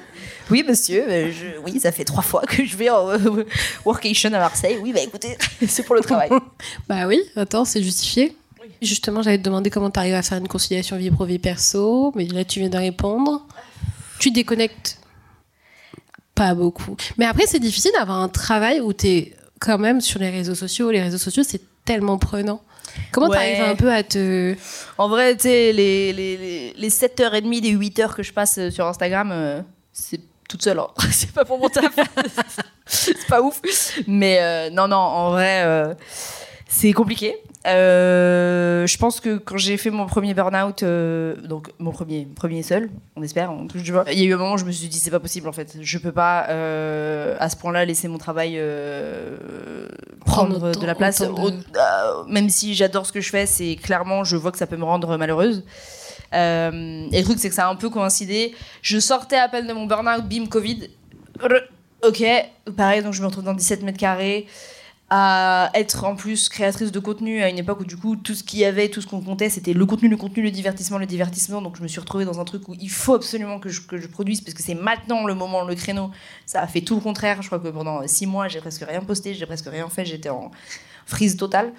Et euh, mais ouais, non, à part des moments où tu fais un burn-out et où en fait tu dis que ça a aucune raison d'être ce que tu fais, bon, quand tu, reprends tu remontes à la surface, tu te dis je vais éviter de ressentir ce genre de choses. Et donc aujourd'hui, euh, aujourd'hui ça va quand même beaucoup mieux. Euh, et il y a 5 ans, tu m'aurais dit que je, disais, que je dirais une chose pareille, je n'y aurais pas cru. Une routine, c'est vraiment de me mettre une routine, une discipline avec des heures et des. Au final, ah ouais, ah, c'est bien d'avoir une heure de début, une heure de fin. Ah, c'est bien d'avoir des jours réguliers. Tu vois exactement. Et ça, c'est vraiment ce qui m'a aidé euh, à trouver de la liberté, en fait, finalement, dans, euh, dans, dans le désordre que c'était. Euh, c'était de me dire, ok, je travaille tel jour et tel jour, de telle heure à telle heure, je fais ces tâches-ci, ces tâches-là. Après, j'ai toujours une partie de moi où il y a une partie de mon taf, j'arrive pas à la faire si je m'oblige. Toute la partie créa, toute la partie euh, influence, machin, il faut que je me filme. Si je me dis, là, il faut que je m'oblige à cette heure-là à le faire, j'y arrive pas, c'est un truc qui est hyper. euh, Ça te bloque, ça te bloque en fait. Ouais, c'est hyper in- instinctif, euh, naturel. Je j'arrive pas à le faire si je me, je me dis comme une actrice, eh, vas-y, il faut que tu fasses semblant de, de parler du truc. Mais pour tout le reste, toute la gestion d'entreprise, euh, voilà, je me suis. euh, Et puis, et puis le fait de travailler en équipe aussi. Euh, Il y, a eu- il y a eu un an, le- ça a été le chaos total puisque euh, parce qu'en fait j'ai une équipe, mais si moi j'ai pas d'ordre et j'ai pas de rythme, comment tu veux transmettre quoi que ce soit à qui que ce soit? Et donc depuis un an, là, bah, depuis l'ouverture de l'entreprise, un peu plus même avant, euh, j'ai commencé vraiment à structurer mes semaines et depuis, bah, j'arrive à me dégager des jours où je me dis ça c'est des jours où je ne travaille pas. Alors je travaille toujours dans le, dans le sens où je pense toujours à ça forcément, mais je travaille pas. Je vais pas voir ma boîte mail, je vais pas, euh, euh, bref, faire tout ce que j'ai à faire. Je vais pas sur Instagram. Et ouais, depuis, je pense, depuis six mois, un an, je commence à mettre ça en place. Et, vraiment, je fais des choses, tu vois. C'est, euh, je sais que, par exemple, le, le jeudi et le vendredi, c'était euh, le jeudi matin, c'était rendez-vous chez le psy. euh, Vendredi matin, c'était rendez-vous euh, cours de- d'expression euh, orale là, ou de chant, tu vois. Et c'est genre, c'est mes rendez-vous de la semaine, c'est tout aussi important que si c'était mon rendez-vous. Mais voilà, chaque en fait chose, activité, truc qui me fait du bien, je leur mets des créneaux comme. Alors du coup, c'est un peu à l'antithèse de ce que je voulais avant, qui était je veux une vie de liberté, et de je ne sais pas ce que je fais demain et je ne sais pas ce que je fais dans deux semaines. C'est ce truc où, euh, tu sais, ah, Oui, il faut quand même de la rigueur quand même. il faut quand même, j'avoue que mais dans, cette, euh, dans ce cadre, j'arrive quand même à trouver un peu de spontanéité et un peu de liberté. Et que, et que voilà, là on me dit, euh, tu fais quoi la semaine prochaine On va à Marseille? Je dis à Marseille, je- désolé, je reviens de Marseille donc j'ai j'ai cette ville en tête, mais ok, bah je peux le faire. Euh, et donc du coup, euh, finalement, moi qui voulais ouais, être très, encore une fois, bohème et, et vivre dans un chaos total, euh, aujourd'hui je, je me rends compte que la routine et l'organisation. euh, Est-ce que tu aimes ça? La routine. Est-ce que tu aimes la routine La routine? à rigueur. Mon Dieu. Euh, ouais, sur certains aspects, ouais. Sur certains aspects, ouais, je me rends compte que ça me. En fait, ça tait justement toute cette charge mentale. Parce que je sais. Ok, ça, je stresse sur ça. Je sais que ça va être adressé tel jour. Ok, je stresse sur ça. Je sais que là, avec telle personne, on va gérer ça après. Ok, je sais que ça, c'est noté quelque part parce qu'on a fait tout un process. On a un notion. Ah, J'ai un notion incroyable. Mon associé qui a fait ça, il est incroyable son notion. Oh, notre notion, du coup, je sais que c'est marqué dedans à tel endroit, à tel machin. Et donc, du coup, euh, et c'est ça aussi, je pense que je me suis euh, associée. On n'est pas encore associé, mais mon associé est quelqu'un qui est très rigoureux, très organisé. Il est fan de tableaux Excel. À chaque fois, il est là. Oh là là, Léa, j'ai fait un tableau Excel. Faut trop que je te montre. Et il me tourne son ordi. Regarde comme il est trop bien. Et quand t'appuies là, ça fait ça. Et moi, je suis là. Mais c'est génial. Genre, il arrive à me, saucer sur les tableaux Excel, tu vois. Et, euh, et je pense que ouais non là-dedans j'ai trouvé en effet une, euh, une forme de alors j'aime ça j'aime pas ça hein, je vais pas mentir non j'aime pas, pas les tableaux Excel non Mais euh, j'y vois, euh, j'y vois le bénéfice et, et du coup, euh, je m'y plie et je vois à quel point ça peut me calmer l'esprit et, et- et à quel point ça m'aide, quoi, tu vois. Ouais, tu le fais d'être entouré aussi, d'avoir d'être entouré, d'être organisé, d'avoir une Ouais. structure, de savoir un petit peu quels sont les produits qui fonctionnent, ça te sécurise un ouais. peu ton environnement parce qu'au C'est ça. final, Ça avancer sécurise, ouais. sans Oui, savoir. Donc, euh, donc ouais, donc euh, je râle tout le temps hein, quand on a nos rendez-vous euh, je râle quand on a nos mais il sait que je suis comme ça. Mais mais, mais à la fin, je suis bien contente et, et un truc un peu satisfaisant de se dire euh, ouais, j'ai réussi à j'ai réussi, je, je mène ma barque, j'arrive, je sais à peu près où je vais, euh, j'ai une visibilité. En plus, euh, encore une fois, je te dis, tout- toute la partie entrepreneuriale, c'est vraiment pas ce qui me fait kiffer. Enfin, moi, Mm. je, je suis plus sur la partie créative. Mais euh, bah, c'est mon entreprise, donc il faut forcément que je connaisse un peu les rouages du truc, tu vois, pour pas complètement déléguer ça. euh, Parce que même si je délègue euh, et que je m'associe avec Oui, il quelqu'un, faut quand même que tu gères. il faut quand même que je sache un minimum de quoi on parle, au moins, Mm. tu vois. Euh, parce que même si à terme, j'aimerais bien qu'ils prennent des décisions sur certaines choses et que moi, je, je n'intervienne pas dans ce processus-là, euh, il faut quand même un minimum que je sache de quoi on parle pour pas être complètement euh, à l'ouest, quoi, tu vois. Mhm. Mais donc, ouais, donc même si je j'aime pas ça, je- j'en vois le, le bénéfice et j'apprends à trouver des petits plaisirs dedans. En général, en effet, ça dépend beaucoup de la personne avec qui je fais ça, d'où l'importance de travailler avec des gens Avec qui c'est fluide. avec qui c'est fluide, avec qui c'est fun et qui sache rendre fun euh, le, le- tu vois, enfin, euh, mon juriste, pro droit à la propriété intellectuelle, lire des contrats de 12 pages. Peut-être qu'il y a des gens pour qui c'est fun, hein. désolé si c'est fun hein, pour vous. Moi, c'est pas fun du tout. Aujourd'hui, j'ai un juriste, euh, bah, Gabriel, que tu connais, Mm. avec qui on se marre et qui, et qui arrive à rendre, euh, à expliquer des contrats de 12 pages d'une manière super fun et fluide. Et au final, bah, ça m'intéresse et, et je peux m'investir dedans. Donc, euh, je pense que ça aussi, j'a- j'avais un peu une image dans l'entreprise hyper rigide et hyper euh, Mm. corporate, euh, tu sais, euh, costard cravate, euh, des mots là, des acronymes là que, que personne comprend quand, Quoi, quand tu parles. les tu vois. data, les KPI. KPI là, ça veut dire quoi KPI, laissez-moi tranquille avec ce mot. voilà exactement.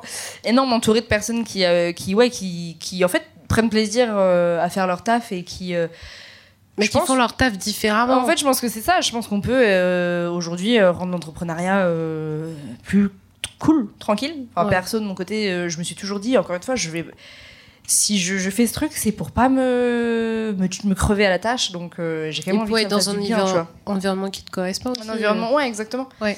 Donc, ouais, vraiment m'entourer de personnes qui, qui, a, qui ont cette démarche aussi entrepreneuriale, c'est super important parce que ça m'aide à juste prendre du plaisir, même dans.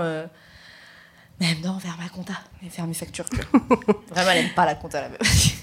Alors, la dernière question que je vais te poser, c'est euh, si tu avais un conseil à donner à quelqu'un qui souhaite euh, se lancer dans le domaine de l'influence, quel serait le conseil que tu aurais à lui donner? De l'influence en particulier? On va faire l'influence et on va faire un business tout court. Ok, ok. De l'influence, oh damn. Euh, ne vous lancez pas. Non, je- non, mais en plus, je pense que c'est particulier parce que moi. en plus, je crois qu'il y a un peu un. Je sais pas vous si je vous dis influence, c'est c'est péjoratif tout de suite, on est d'accord, hein, dès qu'on parle d'influence. Non? Pas forcément? Qui Attends. pense que c'est péjoratif, influence? Ah, ça va, c'est tendancieux, ouais, quand même. Influence Dubaï, influence. euh, Voilà. Donc, l'influence, je pense que. En fait, Créateur de contenu? ouais, mais je crois que ça va être trop nul ce que je vais dire. Mais. c'est en mode, te lance pas pour être influenceuse. Tu vois ce que je veux dire? Ouais, pour être connu, c'est comme quand tu étais petit, tu disais Voilà. oui, je veux être star, mais Tu en fait, vois, euh, exactement. Te lance pas pour être connu, c'est pour la passion de ce que tu fais. passer dans le Star Club. Mais je pense que. Je pense que. pour les rêves. Je pense que c'est vrai parce que. euh, il faut, faut connaître en fait tes limites, savoir où est-ce que tu t'arrêtes, où est-ce que tu t'arrêtes pas. Moi, très vite, je me suis dit, ça, c'est des marques avec qui je voudrais jamais travailler. Je fais pas staff euh, pour être un panneau, publicitaire. Je fais pas ça. Genre, vraiment définir ce qui est hyper important pour toi, ce qui dépasse en fait euh, le pro. euh, en termes de valeur en fait et qu'en fait ça touche à toi personnellement et que tu veux pas dépasser et je dirais sinon se dire que Aujourd'hui, je trouve que dans l'influence, c'est clairement pas. et encore une fois, je pense que c'est facile de dire ça dès qu'on commence à avoir quelques centaines de milliers de, de personnes sur Instagram. Mais aujourd'hui, je peux avoir 200, milliers, 200 000 personnes sur Instagram. En termes d'engagement, en termes de proximité avec les gens qui me suivent, en termes de euh, nuances que je peux apporter dans mes contenus, plus ça grossit, moins je peux faire tout ça. Euh, plus ça grossit, moins j'ai de contacts proches avec les gens et répétés plus je dois juste euh, avoir des sous pour faire tourner mon entreprise. Donc, euh, il faut aussi euh, savoir, je pense, euh, vraiment checker où sont ses ambitions dès le début. Mais, mais ouais, non, se dire que eh, aujourd'hui, l'humain, c'est franchement le plus. Le, en termes de. Pas de reconnaissance, mais de ce que tu en retires, tu valorisation. vois. De valorisation. C'est l'humain. Et c'est pas quand je parle à 200 000 personnes que je que je retire un plaisir de ouf, c'est quand je suis dans des salles comme ça et qu'on est en plus petit comité, qu'il y a un vrai échange que je kiffe. Donc l'influence, ça sert quand même à pouvoir créer ça, mais pas forcément. Enfin voilà. Donc dans l'influence, euh, voilà, vraiment bien déterminer euh, quels sont euh, ses objectifs et ses valeurs. vraiment, vraiment qualité plus grand que quantité, vraiment à fond. Et ouais, faites-vous plaisir. J'allais dire, mais c'est facile à dire, mais le, le, faut pas aller trop dans l'algorithme, l'algorithme, l'algorithme, les trends, les trends, les trends. C'est ça qui marche, mais en vrai, c'est comme ça qu'on tue son âme aussi. Euh, donc euh, rester vraiment proche euh, de ce qu'on a envie de faire, utiliser le ton dont on a envie. et même si voilà, il y a telle personne, ça marche. si toi t'as pas envie de parler comme ça, t'as pas envie de danser devant ton écran, danse pas devant ton téléphone, tu vois. Ouais, on peut se perdre dans l'influence parce qu'on peut beaucoup se comparer. C'est un des métiers où vraiment tu te compares en direct aux, gens qui font la même chose. Et c'est dans des chiffres très concrets. Ok, elle, son poste, elle a fait 72 000 likes, moi j'en ai fait 1000. Ok, donc clairement je vaux moins. Et sachant que tu es payé aussi en fonction de ça, tu vois, c'est plus t'as de plus d'engagement, plus es, mieux t'es payé. Ouais, ne pas se réussir à, ne pas se comparer parce que vraiment ça, je pense que ça c'est un truc qui peut te faire rentrer dans une spirale euh, un peu infernale et, cette course à la productivité. Donc, euh, donc voilà, ouais, dans l'influence, c'est hyper particulier, mais, euh, mais une fois qu'on a trouvé son rythme, c'est un taf qui est quand même hyper privilégié et qui permet de, de, faire plein de choses et qui donne accès à énormément de, de trucs. Je me suis retrouvée à faire des conférences devant 1000 personnes. Je suis là, mais pourquoi, pourquoi je suis là en fait euh, C'est juste parce que j'ai un nombre d'abonnés qui est, assez large, on me donne la parole, tu vois. Donc euh, en ça, par contre, euh, c'est super. Et si c'est quelque chose qui vous branche, franchement, ça, se, tente. Ça se tente. C'est une opportunité, en tout cas, c'est des opportunités qui, peuvent être prises plus, plus facilement que, que d'autres. Donc si ça vous chante, franchement, faut y aller. Est-ce qu'il y a des questions dans le public J'ai deux questions.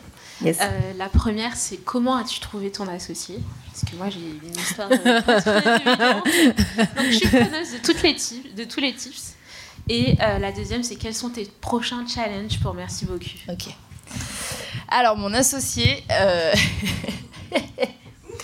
Tinder. Alors, je vous fais toute l'histoire. Euh, je l'ai rencontré, j'ai rencontré quelqu'un sur Tinder qui m'a présenté sa directrice artistique. Il s'est rien passé avec le mec. Je suis devenue très pote avec la directrice artistique et il s'avère que c'est le mec de cette directrice artistique là en fait avec qui je suis devenue pote. À la base, euh, c'était pas du tout un projet de s'associer. Je cherchais pas un associé, une associée. J'avais eu une expérience d'ailleurs. Euh, j'ai eu une expérience où j'ai commencé avec quelqu'un qui n'était pas super bien fini. Ça a été un autre truc aussi humainement où je me suis pris une, une réalité dans la tronche qui n'a pas été très simple. Si j'ai un autre conseil, réfléchissez beaucoup avant de travailler avec des amis. Beaucoup. Ça peut, ouais, il peut se passer des choses euh, qui peuvent briser le cœur. Et en fait, au final, euh, c'est quelqu'un qui, avec qui c'était mon un prestat en fait à la base. Et, euh, c'est notre notre relation qui a évolué et qui a fait qu'on a voulu s'associer. mais maintenant, aujourd'hui, tu vois, je crois qu'il existe du, des espèces de, dating un peu pour trouver des associés. Et je pense que ça, c'est une super, un super contexte. Et surtout, dans la recherche d'associés, si j'ai un conseil, c'est de trouver quelqu'un qui a vraiment un rôle complémentaire du sien et qui fait pas la même chose. Ça, c'est, je pense, le piège de ouf d'être avec quelqu'un qui fait exactement, qui a les mêmes compétences et qui fait exactement la même chose parce que c'est là qu'il y a des notions d'ego et de genre, ouais, mais moi j'ai fait ça, mais toi t'as fait ça.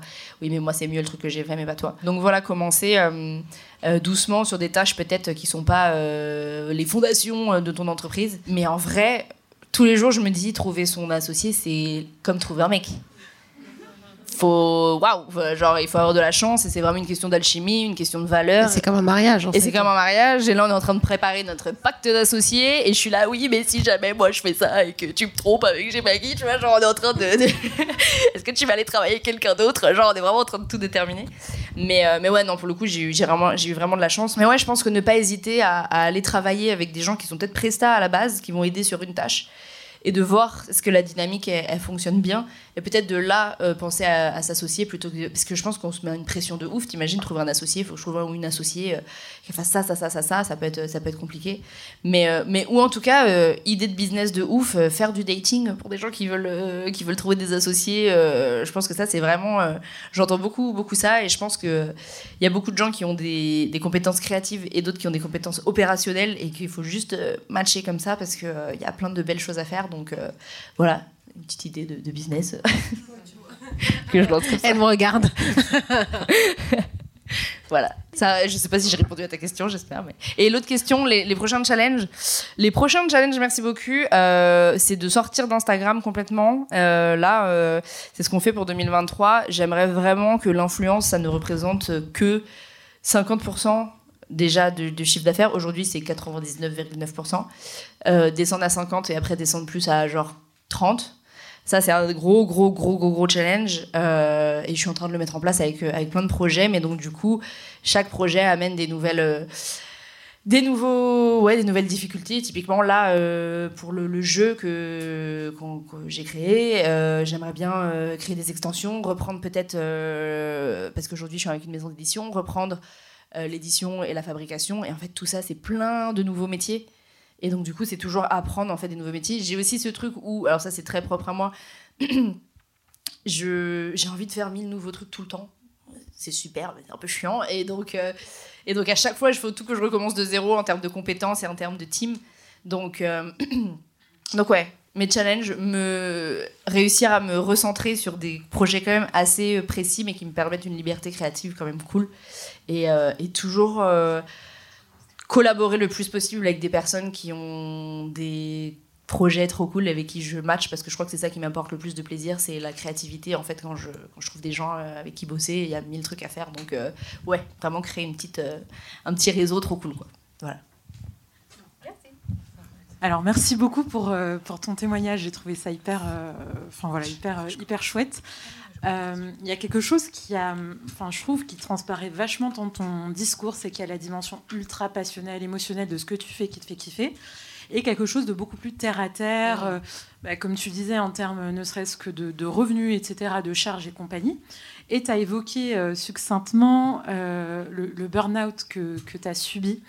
ma question est la suivante, c'est de savoir quelles ont été les ressources pour toi et comment euh, tu es parvenu à te, à te relever, si je puis mm. dire, euh, de, de, de, cette, de cet épisode-là, qui est, euh, ben, c'était il n'y a pas si longtemps, et en plus de ça, dans un contexte très particulier. Ouais. c'est une bonne question. Quelles ont été les ressources? Je crois que malgré tout, j'ai cette chance quand même de faire un taf où tous les jours, concrètement, j'ai des gens qui me disent merci, ce que tu fais, ça me fait du bien. Ça, déjà, rien que ça, je pense que Aujourd'hui, on est dans une, euh, je pense, à un moment euh, de, la civilisation où euh, on, a besoin de trouver du sens à ce qu'on fait parce qu'on est tellement dans un truc où il n'y a plus beaucoup de sens, il n'y a plus beaucoup de choses. Donc ça, de, trouver le sens, vraiment trouver le sens de pourquoi je faisais ça, je pense que ça a été vraiment le truc qui m'a permis de me raccrocher le plus possible à, ok, non, en fait, j'ai choisi ça et c'est pour une bonne raison et c'était ce petit noyau-là. Et après, ce qui m'a vraiment aidé, ça a été de dézoomer en fait complètement et de dire ok, euh, c'est quoi mon projet sur le long terme? Parce que je me sentais vraiment le burn-out, j'avais vraiment cette sensation d'être complètement euh, euh submergée par euh, la, quantité astronomique de trucs que j'avais à faire versus le, le, le, bénéfice de faire ces choses-là qui étaient minimes pour moi à ce moment-là. Et du coup, de vraiment prendre du recul et de me dire en fait, mon objectif de base c'était ça. Ok, je vois l'ambition. Euh, mon ambition, c'est n'importe quoi. Aujourd'hui, j'ai pas du tout les moyens de faire ce que je veux faire, mais. Et de me dire, ok, en fait, chaque chose que je fais, même si là j'ai l'impression que ça sert à rien, en fait, c'est une toute petite étape qui me permet d'aller doucement vers ça. Et du coup, ça, ça a commencé à redonner du sens, même aux tâches les plus reloues et les trucs qui me faisaient le plus chier, ça a été redonner du sens de me dire non, c'est juste une petite marge de plus vers, euh, vers ce que je veux. Et aujourd'hui, je me rends compte, hein, tu vois, euh, ça fait un petit moment et euh, là, je me dis ah ouais, ce truc que j'ai fait, que je galérais, que ça me saoulait, bah, je vois aujourd'hui que ça paye et ça fait du bien et je suis ravie de. Enfin, je suis contente de m'être fait confiance à ce moment-là. Et aussi, mon entourage, encore une fois, d'avoir des gens qui, qui, qui, me disaient que franchement que ouais fallait que je m'accroche et qu'on me faisait confiance et que et qu'on croyait en moi en fait surtout euh, ça, c'est vraiment quelque chose euh, qui m'a aidé. Et, euh, et, je pense qu'on s'est rencontrés pas, pas trop loin, ce pas, pas trop loin. Hein. En vrai, tu veux, la, tu veux la date? J'ai manifesté cette. en vrai, je me rappelle très bien de chez moi, je me dire, non mais vraiment, il faut quelqu'un qui puisse me conseiller sur toute la partie comme ça, avec qui je pourrais dire tous mes problèmes et tous mes trucs. Je te jure, trois jours plus tard, je suis allée à un truc de. Mais justement, de networking euh, femme. J'ai rencontré Astrid et depuis, on s'est plus quitté. Donc, euh, le 24 mai 2010. Happy birthday C'était rue Paradis. C'était, ouais, exactement. Mm. Donc vraiment l'entourage, ouais, je pense que ça c'est hyper important et je trouve ça trop trop bien. Euh, aujourd'hui, je trouve que les, les, femmes en particulier, on a on a on, commence à avoir des, des, initiatives où on se rencontre, où on s'entraide, où euh, euh, on parle de tout ça et, je vois justement que ouais, c'est pas une recherche purement capitaliste et purement financière et, et, ça fait du bien en fait, ça fait du bien de voir que on est plusieurs à opérer dans ce sens-là. Donc donc voilà, c'était plein de petites choses, mais Ouais, non, ça a été. Et puis déménager de mon 17 mètres carrés aussi. Ça a un peu aidé. ça a un peu aidé, en vrai. Merci. Merci. Bonsoir. Euh, alors, merci beaucoup pour euh, ce partage qui est hyper euh, inspirant. Moi, j'avais une première question. Je voulais savoir de quel signe astrologique. euh, J'ai remarqué en tout cas que il y avait quelque chose qui se jouait aussi d'un point de vue astrologique euh, dans l'entrepreneuriat et aussi en fonction des activités euh, des uns et des unes. Donc voilà, ça c'était ma première question. Et ma deuxième question, je voulais savoir d'un point de vue chiffre d'affaires, d'un point de vue euh, argent, bah, combien tu gagnes, si tu peux donner un exemple, parce que je trouve que dans l'entrepreneuriat, dans la culture française, on parle jamais d'argent. Grave. C'est-à-dire qu'on ne sait pas. On, sait que les influenceuses, par exemple, elles ont une vie golden, etc. Mais euh, quand on pose cette question d'argent, je trouve qu'il y a un tabou qui est énorme, en fait, en France. Alors qu'en fait, je pense que ça permettrait juste de pouvoir enfin pour euh, ceux qui ont envie de se lancer, de pouvoir se positionner, aussi de revoir les choses en termes d'un point de vue euh, ambition, etc. Et je ne comprends pas pourquoi en France il y a ce tabou autour de l'argent, alors que dans la mentalité anglo-saxonne, notamment aux États-Unis, mais même en Afrique aussi, les gens parlent mmh. facilement d'argent. Et encore plus quand on est une femme, parce que je pense que entreprendre au féminin, c'est pas du tout les mêmes dynamiques qui se jouent comparé à un homme. voilà. Bien sûr. Merci. Alors, mon signe, je vais vous le dire, vous allez faire ah bah oui. Scorpion. Arrêtez. Dès que je dis ça, en plus, les gens ils sont là. Scorpion. Euh, et euh, mais du coup, je suis intéressée de savoir euh, c'est quoi le profil des Scorpions dans l'entrepreneuriat. Ça, ça, ça m'intéresse.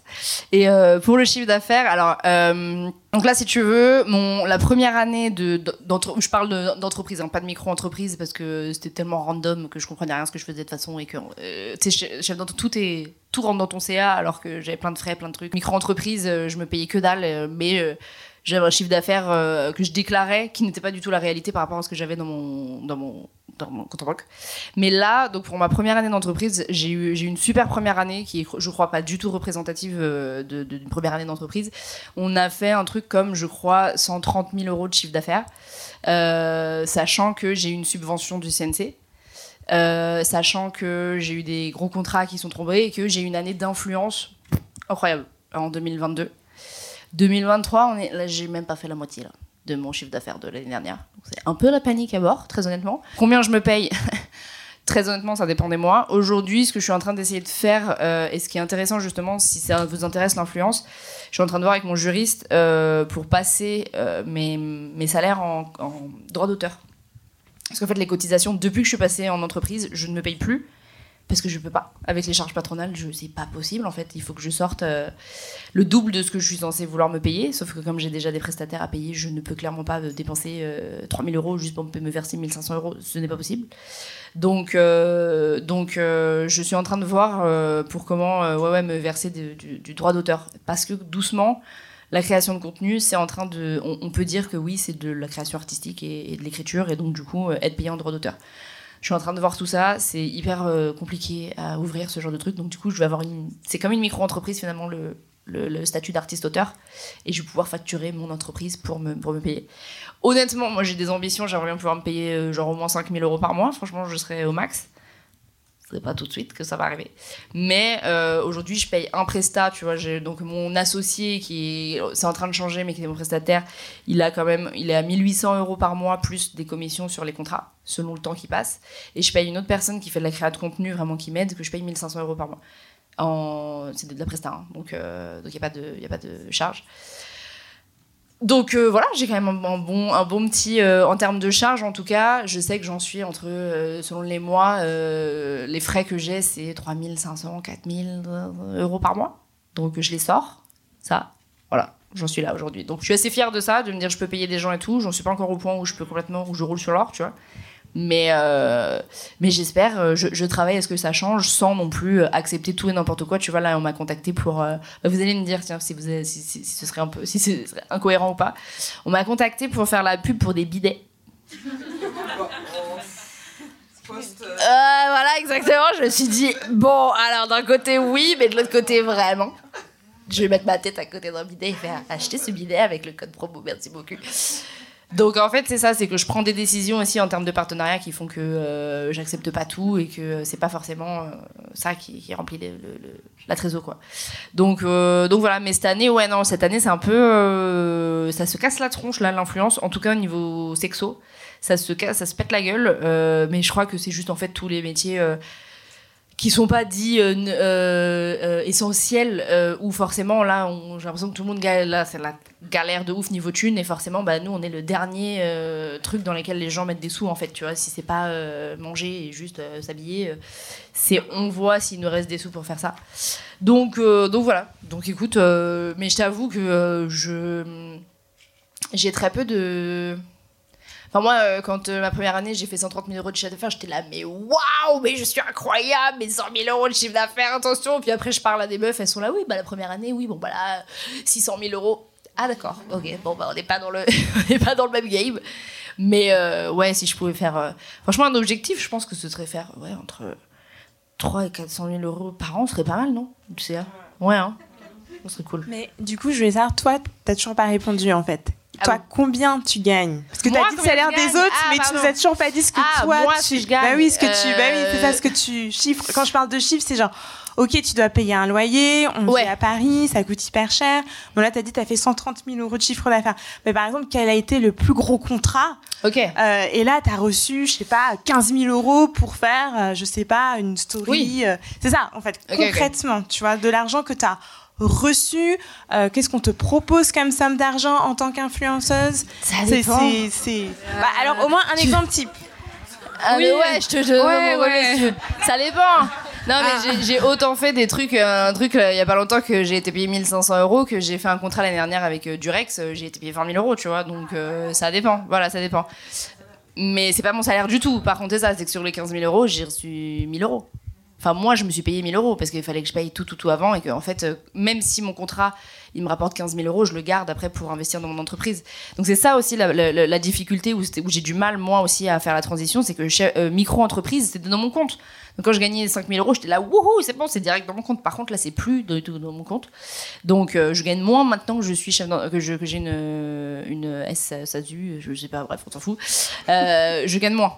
donc, il y a des mois, ça va être 500 balles. Il y a des mois, quand ça va un peu mieux, c'est 1500, tu vois. Mais avec justement le. L'objectif que j'ai avec le droit d'auteur, c'est 1500, sachant que les droits d'auteur, les cotisations, c'est genre 13%, alors que euh, euh, en. Comment tu dis En salaire, c'est genre 45%, un truc comme ça de cotisation. Donc, euh, donc j'attends d'ouvrir ce truc-là pour pouvoir me, me, rémunérer un peu plus, parce que là, c'est sympa, mais au bout d'un moment. ça commence à être chaud. Donc en fait, c'est surtout que j'ai des sous de côté euh, qui me permettent de se faire ça. Si j'avais pas eu un peu d'économie, clairement, je n'aurais pas pu survivre euh, en faisant ce taf-là, quoi, clairement. Merci. Bonsoir, merci beaucoup pour la présentation. J'ai deux questions. Je suis ingénieur financier et j'ai créé un compte sur l'éducation financière. Et du coup, par rapport à mon métier, je ne peux pas encore montrer mon visage sur, euh, sur mon compte. Et vous, vous avez expliqué que si c'était à refaire, vous n'auriez pas forcément rattaché votre image à votre compte. Donc, quels sont les conseils que vous pouvez donner à quelqu'un qui, justement, est à l'opposé, c'est-à-dire pour l'instant ne peut pas montrer son visage Et la deuxième question, c'est plus pour savoir, euh, Il y a toute la stratégie forcément sur Insta en termes d'algorithme et tout, mais pas la visibilité dans la presse. La visibilité, je dirais, un peu plus, euh, un peu plus impactante en dehors des réseaux. Mm. Ok. Euh, Merci. Alors pour la première question, euh, je pense que ça peut se faire sans se montrer. Aujourd'hui, c'est plus difficile dans le sens où euh, on accroche les gens. Je le vois aujourd'hui. Hein. Je poste une photo, encore une fois, de moi, euh, ça fait 72 000 vues. Je poste pas de photo, ça fait 4 000 vues. C'est rageant. Je pense que ce qui fait la différence dans ce cas-là, c'est vraiment le ton et le positionnement qui sont pris. C'est vraiment ramener un côté humain quand même. Même s'il n'y a pas le visage, il faut qu'on sente un côté humain. Et moi, je pense que ce qui a marché là-dedans, j'ai mis un an et demi, deux ans avant de me montrer. Et j'avais déjà, je crois, 50 000, 40, 70 000, je sais plus combien d'abonnés. Et je crois que ce qui a fait la différence, c'est le ton que j'utilisais, qui était très euh, là pour la sexualité. Moi, je me suis dit, j'ai pas du tout envie d'avoir un ton trop académique. J'ai envie d'avoir une conversation comme j'avais. Donc, je crie comme je parle, en fait. Et je pense que ça, déjà, ça a aidé.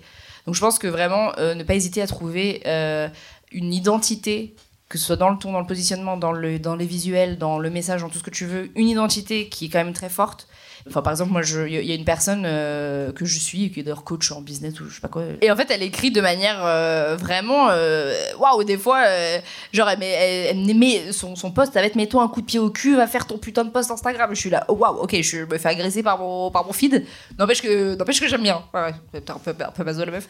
Mais n'empêche que du coup, ça ressort. Ça ressort vraiment beaucoup de ce que j'ai l'habitude de lire. Je, je suis aussi un autre quelqu'un d'autre qui. Euh, je te dis ça, ces gens montrent quand même un peu leur visage, mais, mais c'est pas ça qui m'a fait m'arrêter en tout cas dessus. Quelqu'un qui fait du contenu pour que les gens arrêtent d'être sur Instagram. Trop bien. Et la manière dont il le fait, il utilise vraiment de. Tu sais, c'est noir et blanc, c'est hyper simple, il souligne les mots importants, impactants, il utilise, il utilise des, mots très euh, vraiment tac, tac, tac. Et c'est toujours, c'est en plein. Il n'y a, a, pas de fioritures. Moi, j'adore les fioritures, lui, il n'y a pas de fioritures, tu vois. C'est une ligne, une idée. Et ça, ça m'impacte beaucoup. Donc je pense que dans un monde où aujourd'hui on est submergé de, de, contenu, vraiment garder le côté humain, garder le côté. Euh, ouais. Euh, donner la valeur à ce que tu dis aussi et de pas juste je un compte Instagram parce qu'il faut faire un compte Instagram. Ça se multiplie les comptes qui donnent 40 euh, 000 conseils sur tout. Et, et parfois je vois que c'est juste. Enfin, l'autre a copié le post de l'autre qui a copié. Et c'est genre la même chose, mais juste multiplié x 10. Et je suis là, mais c'est quoi Merci, mais en fait, toi t'es qui? Pourquoi tu me dis ça? Qu'est-ce qui. Donc vraiment garder une identité et une personnalité, même sans montrer ton visage, je pense que c'est grave possible. Et pour ce qui est trouver de la visibilité en dehors euh, d'Insta, euh, je prends les conseils aussi, si tu trouves. C'est, euh, je, galère un peu là-dessus. je me suis un peu enfermée toute seule là-dedans, ou ce truc où, où en fait du coup on se dit que j'ai pas besoin d'autres visibilités ailleurs, puisque moi-même j'ai ma propre visibilité, sauf qu'après ça tourne c'est très vite euh, mon propre euh, bouillon à moi et donc du coup ça sort pas de, là. Mais ne pas hésiter à soi-même démarcher. Moi c'est un truc où j'ai mis du temps à le faire parce que euh, parce que je savais pas et que quand on venait à moi je me disais ah ben c'est comme ça que ça fonctionne. Aujourd'hui je démarche moi-même les médias, je propose, je suis force de proposition, je dis ok j'ai une idée, moi je sais faire ça, je sais faire ça. J'aimerais bien qu'on fasse ce contenu, mais ne pas hésiter à toi-même ouais, aller. en fait, tous les médias aujourd'hui, que ce soit en dehors d'Instagram ou dans Instagram ou les réseaux, cherchent à créer du contenu. C'est ça leur, euh, ils veulent euh, du contenu, ils veulent du contenu qui soit euh, spécifique, ils veulent du contenu, contenu, qui soit professionnalisé. Donc du coup, si tu leur dis moi je peux vous apporter la solution, à ça ça veut dire vous vous co-créez le contenu et vous n'avez pas à trouver, enfin vous faites la forme, mais moi je vous apporte le fond, c'est de la valeur pour eux en fait. Donc en démarchant les gens et en disant bah, je peux vous proposer ça, en général, euh, voilà, donc quand même ciblé par rapport à toi, ton secteur d'activité. Mais si tu targetes, si tu as quelques médias, ok, je sais que ce magazine, ou je sais que euh, ce média, ou ce, euh, cette chaîne YouTube, j'en sais rien, ok, je pourrais leur apporter ça, qui pourrait faire qu'ensemble, il y a vraiment, ça, ça, crée un nouveau contenu. Montrer que c'est là, en fait, ce que tu sais faire est quand même là. Et pas se dire, j'attends d'avoir l'opportunité pour montrer ce que je peux proposer. Mais d'avoir tout cas là, un blog, enfin ce que tu veux, mais en tout cas, des vidéos montrer que ton contenu il est quand même euh, hyper qualifié, l'envoyer, le et, en vrai harceler les gens. En vrai, hein. même moi, alors moi particulièrement, je, vu qu'il y a Q dans mon pseudo, je tombe dans les spams de tout le monde. Ah, j'harcèle. J'envoie 40 fois, 40 fois, 40 fois. Au bout d'un moment, la personne, euh, si elle répond, elle répond et c'est cool. C'est pas parce que 100 000 personnes lisent mon post qu'il euh, est plus pertinent que celui d'un autre. Hein. Vraiment pas. Vraiment sur les réseaux. Et ça, certes, c'est compliqué de le montrer aux, annonceurs, aux marques, aux médias. Mais euh, mais il y en aura un qui va le remarquer. Une fois qu'il y en a un, il y en aura un deuxième, un deuxième, un troisième. Et voilà. Donc euh, le début, c'est toujours plus chiant pour, pour démarrer. Ton démarrage en côte, il est galère, mais après, au bout d'un moment, euh, la métaphore toute pétée. mais, mais voilà. Merci beaucoup. Ah, il y a une dernière question. Alors bonjour déjà et merci pour toutes les infos que tu as données déjà. J'avais une petite question. Tu as beaucoup parlé du fait de bien s'entourer, de s'entourer bah, de, de, personnes, d'autres entrepreneurs, etc. Est-ce que tu aurais des conseils là-dessus sur bah, comment comment as fait pour bien t'entourer, t'entourer de gens qui comprennent? Parce qu'effectivement, moi je pense qu'on est plusieurs à avoir cette problématique où on se lance, mais en réalité, bah, nos proches font pas du tout la même chose, ils comprennent pas forcément euh, ce que c'est. Donc euh, voilà, si tu as des conseils sur comment trouver euh, du coup ce, ce, genre de personnes pour l'entourage. Grave. Euh, bah, en allant à des événements déjà faits pour. Il y a de plus en plus d'initiatives comme ça justement pour connecter, typiquement là pour connecter les, les, personnes, en particulier les femmes qui se lancent. Il y avait aussi une application, comment ça s'appelait? Woomate? Oui, WooMate. WooMate, euh, c'est typiquement c'est une application qui sert à connecter les, les chefs d'entreprise, hein, les femmes entrepreneuses. Oui, hein. les chefs d'entreprise. Les femmes entrepreneuses. Les femmes euh, en général, euh, même qui ont. Ah, c'était pas forcément entreprise. Mais il y avait un gros côté avait, entreprise aussi. Donc, utiliser justement les réseaux à cet égard-là. Il y a aussi, il y a un truc que j'aimerais grave tester. par contre, ça, ça, coûte une blinde, mais, mais il existe des espèces de programmes. là, j'ai une copine qui fait ça, et en fait, elle est partie, elle est pendant un mois à Biarritz, au Osgore ou je sais pas où, et elle est que avec des entrepreneurs, c'est un petit pool euh, d'entrepreneurs. Et du coup, euh, c'est des gens qu'elle connaît pas. Tu vois, c'est quelqu'un qui crée cette espèce de retraite de je sais pas quoi là. Et, euh, et elle se retrouve avec des personnes de plein d'horizons différents, mais qui sont solopreneurs. Ah, du co-living, non? Ce mot, ouais. ouais. C'est co-living. Slowpreneur, hein, peut-être, ouais, c'est peut-être mieux. Mais qui sont tous, en tout cas, voilà, qui, qui sont dans, dans, dans, cette fast life. Et, et, du coup, elle rencontre plein de gens et, et elle se nourrit de, de tout ça. Ouais, ça, un co-living, moi, c'est ouais, ça, je crois que c'est un co-living. Euh, donc voilà, ouais, ne pas hésiter. Et en fait, au final, je me suis rendu compte que euh, aussi petit à petit, en fait, en travaillant avec des, des, des, gens au fur et à mesure, c'est juste bah, pour une mission. Et au final, ça se passe bien et tu retravailles avec cette personne. Et au final, ça devient plus que juste euh, professionnel. Tu vois, tu construis, tu as, vraiment une vision ensemble. Petit à petit, tu vas voir que les gens de qui tu t'entoures, avec qui tu travailles, euh, vont, euh, créer eux-mêmes auront ce réseau-là que tu pourras rencontrer et qui pourra doucement euh, s'expandre. Eventbrite euh, et Meetup sont, ont, été mes, meilleurs amis euh, à un moment pour aller à toutes, euh, tous ces rendez-vous. Je détestais ça honnêtement. J'étais un peu dans ce truc de c'est trop bizarre d'aller de, chercher des, amis entrepreneurs. Enfin, tu vois, c'est trop bizarre. Mais en fait, au final, ça a fait du bien. Ça a fait du bien de se sentir, de se sentir perçu et vu et reconnu pour tous nos efforts. Donc, donc ouais, ne pas hésiter à, à profiter de ce genre d'initiative et, et à et à valoriser ses relations aussi parce que mine de, mine de rien en fait une relation euh, ça s'entretient et ça doit se construire. Et, euh, et aujourd'hui euh, j'ai l'impression que c'est pas forcément inné de, de mettre du temps encore et de l'énergie dans des, dans des relations passé un certain âge. J'ai l'impression que les gens ont été sur le non c'est bon j'ai assez d'amis. Bon ok. Donc ouais valoriser ses relations et pas hésiter euh, moi, il y avait des, pendant un moment, c'était OK, on se donne un rendez-vous, on travaille ensemble, on sait euh, tous les euh, tels jours, on va travailler ensemble dans ce café. Et au moins, ça te fait un petit rendez-vous, et puis au fur et à mesure, tu, développes des relations comme ça. Donc, donc ouais, mais ça, c'est vraiment le, le, côté humain, il est vraiment pas à négliger, je pense, là-dedans, et il peut, il peut vraiment faire la différence. Ça peut prendre du temps, ça se force pas, c'est comme tout. C'est, je pense que les relations pro, on a tendance à croire que tu à séparer le pro de l'humain, mais en fait, au final surtout si c'est ton bébé, quoi, tu vois, ton entreprise, donc c'est important que tu sois entouré de gens qui te, qui, qui, sont dans la même démarche. Quoi. Voilà. Super, merci. Je t'en prie. Merci. merci. Merci Léa. Merci. Bah merci, merci à, à, vous. Merci beaucoup pour vos questions. Merci. merci. Et merci à Astrid. Ouais. Puis bah, félicitations pour ce premier épisode euh, en live. Ouais, ouais, merci. Euh, c'est impressionnant là. Je suis impressionnée. Avant de terminer, je tenais à remercier bah, toute l'équipe d'Axonaut qui a rendu ce, cet événement possible, qui est au fond. Merci. Merci beaucoup. Je tiens à remercier toute l'équipe de la nouvelle scène voilà, de, m'avoir pu accueillir ce premier épisode. Je tiens à, re à remercier ma team, hein, accompagnatrice. Euh, hein tout le monde Voilà Et pouvez vous applaudir. Merci beaucoup. À très bientôt. Ciao Merci d'avoir écouté cet épisode. J'espère que vous l'avez apprécié. D'ailleurs, si c'est le cas, je vous invite dès à présent à nous suivre sur les réseaux sociaux, à me laisser une note ainsi qu'un avis sur Apple Podcast et sur toutes les plateformes d'écoute. Et aussi d'aller jeter un petit coup d'œil dans la bio pour voir nos bons plans. À bientôt!